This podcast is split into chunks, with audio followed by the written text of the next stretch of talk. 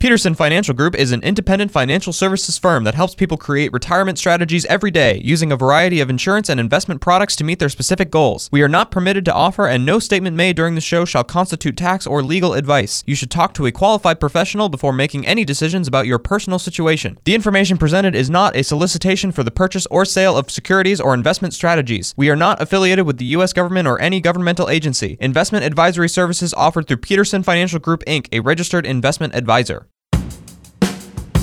This is the Retirement Ready Podcast with President and founder Eric Peterson of Peterson Financial Group, Iowa's retirement specialist with an office in Des Moines. It's time to make sure that you're retirement ready.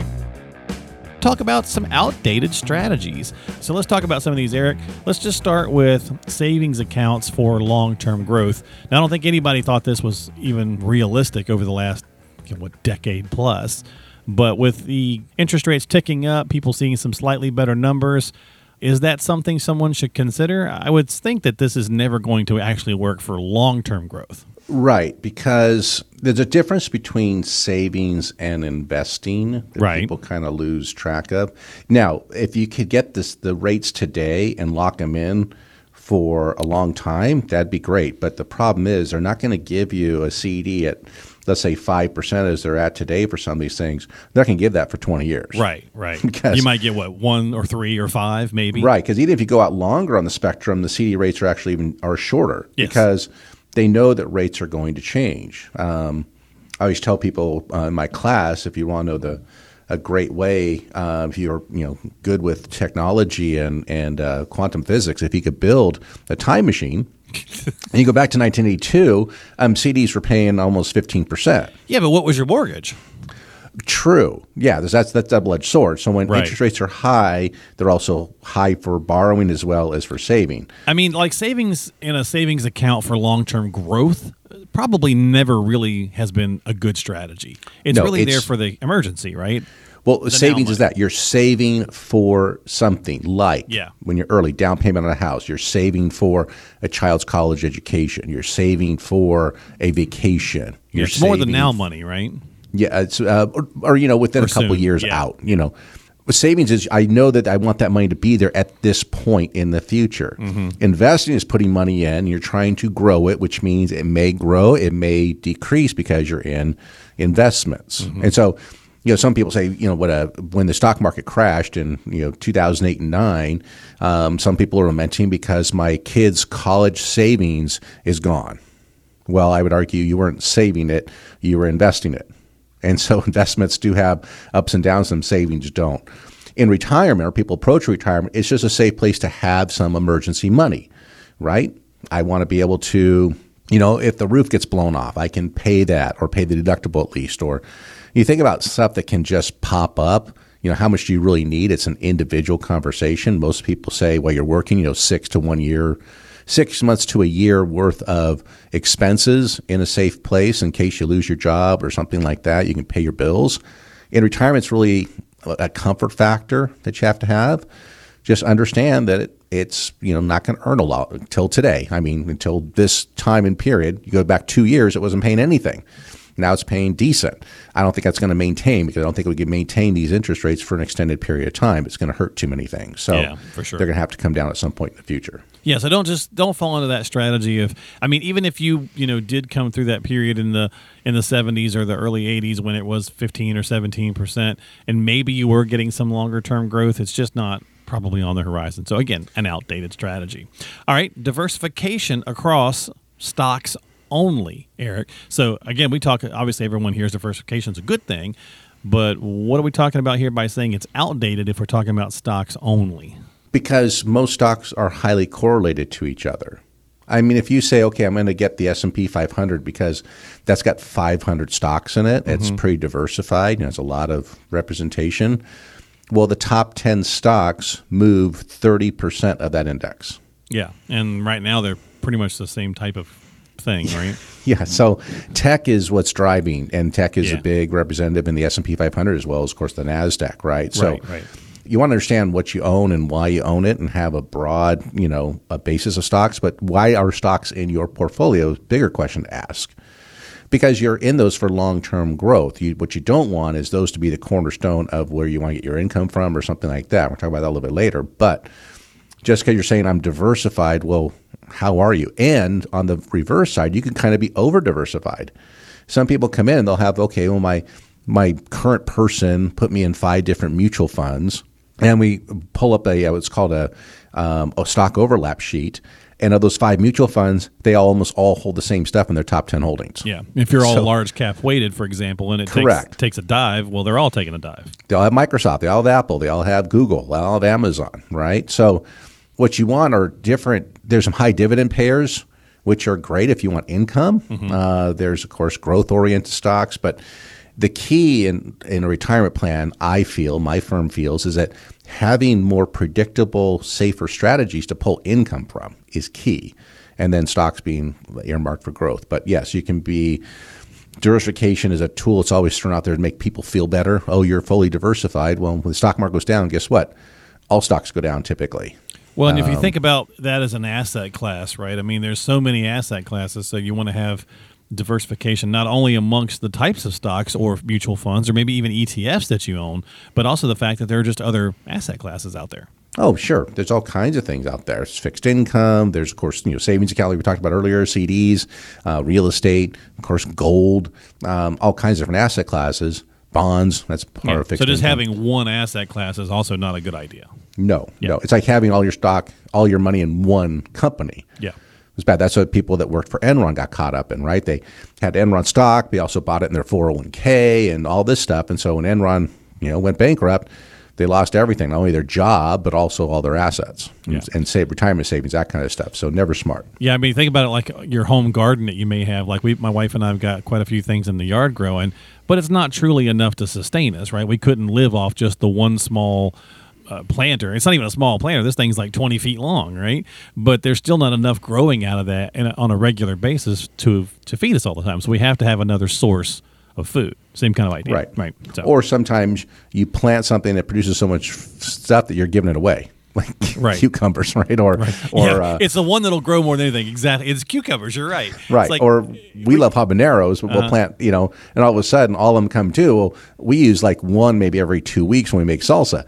So I got all these other habaneros. Yeah, yeah. and right? if you're them starving, yeah, you could eat more of them, but you know, every day, all day long is your only food source. Probably Yeah. not going to be well. No, So, no. all right. Uh, so, well, let's stay in the, the conversation around the markets. And what about focusing on just domestic only? So, you were talking about diversification within the stock market.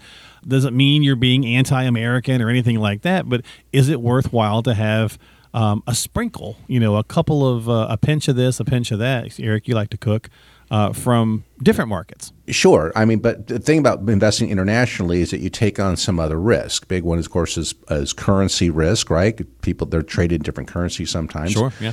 Uh, political risk, right? But I would argue that by buying large U.S. companies, you're getting a lot of international exposure anyways. Okay. because they do business in all those other countries. I mean, Coca Cola is what? Eh, Coca Cola's one mission at one time was to have a Coke within arm's reach of every person on the planet. Yeah. And name a country you can go to that doesn't have Coca Cola in it. Yeah, well, they'd like to give the world a Coke and teach it how to sing in harmony, right? Right. So you have big brand Apple, you know, in Europe, in Europe, Apple's everywhere, Samsung's everywhere. So you have companies that do, uh, you know, some of their business, half of it's in other countries. So you can get enough, uh, I think, international exposure that way, and then you, don't have the currency risk. Well, you hear people say stuff like, "I've got a little something in emerging markets" or something like that, and I think people kind of get confused or wonder what that's all about. And so, if you are kind of spreading it out a little bit, is it the same kind of scenario as, let's say, precious metals or something, where it's just a little, don't go too crazy, kind of like correct. five percent type of Everything in, in moderation, right? Gotcha. Because uh, the emerging markets are the ones that are going to be, they call it the leading edge, but also the bleeding edge. Hmm, so when times are good in growth area, they're going to lead the way in growth. And when times get tougher, Yeah. like COVID, that kind of stuff, they go down tremendously. Gotcha. Okay. Yeah. All right, so let's let's go into uh, this next one here.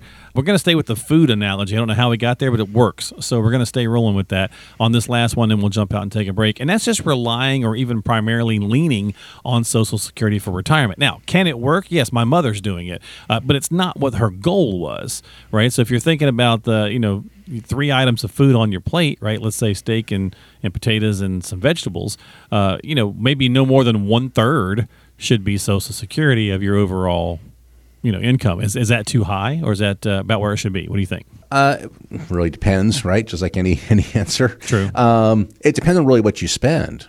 Um, some people actually, between that and maybe a little bit of withdrawal from some savings, are living quite comfortably, and that means they can um, control their taxes. Should it be a primary focus though?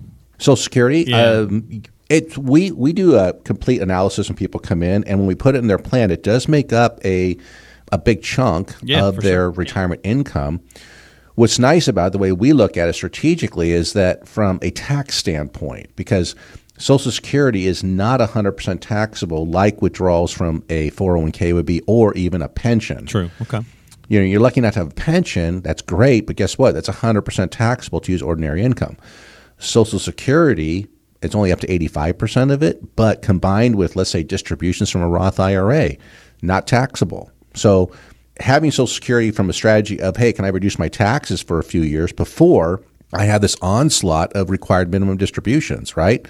That's now pushed out to age 73 for some folks. For me, it's actually 75, so it's born after 1960. Anyone born after 1960, currently, you don't have to take anything out of your retirement plans. You're not forced to until you're 75. That's a lot of time to do some planning. Yeah. So, not looking at it as, as uh, it's the only thing I'm going to live on. Obviously, there are some people that are in that environment that didn't save, but how can I use it strategically? And before they start maybe monkeying with it, right? We do know it's got some issues with it. You know, they're going to start paying out more than they're bringing in, all this kind of stuff. And so you just want to use it smartly and get the real truth about how it can work in your plan.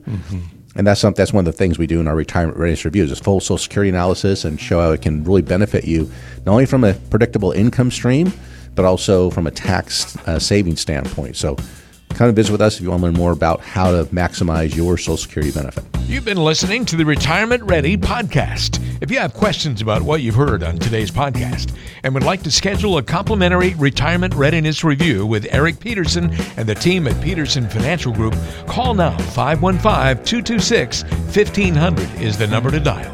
That's 515 226 1500. They are Iowa's retirement specialists and standing by to help you achieve your financial and retirement goals. Want to ask a question online? Visit the team at AskEricPeterson.com. Thanks for listening to the Retirement Ready podcast, making sure that you're retirement ready.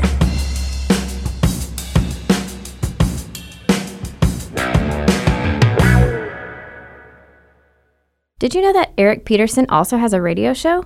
Tune in to the Retirement Ready Radio Show, Sundays at noon on AM 1040 WHO. Peterson Financial Group is an independent financial services firm that helps people create retirement strategies every day using a variety of insurance and investment products to meet their specific goals. We are not permitted to offer, and no statement made during this show shall constitute tax or legal advice. You should talk to a qualified professional before making any decisions about your personal situation. The information presented is not a solicitation for the purchase or sale of securities or investment strategies. We are not affiliated with the U.S. government or any governmental agency. Investing involves risk, including the loss of principal. No investment strategy can guarantee a profit or protect against loss in periods of declining values. Any references to protection benefits or lifetime income generally refer to fixed insurance products, never securities or investment products. Insurance and annuity product guarantees are backed by the financial strength and claims paying ability of the issuing insurance company. Investment advisory services offered through Peterson Financial Group, Inc., a registered investment advisor.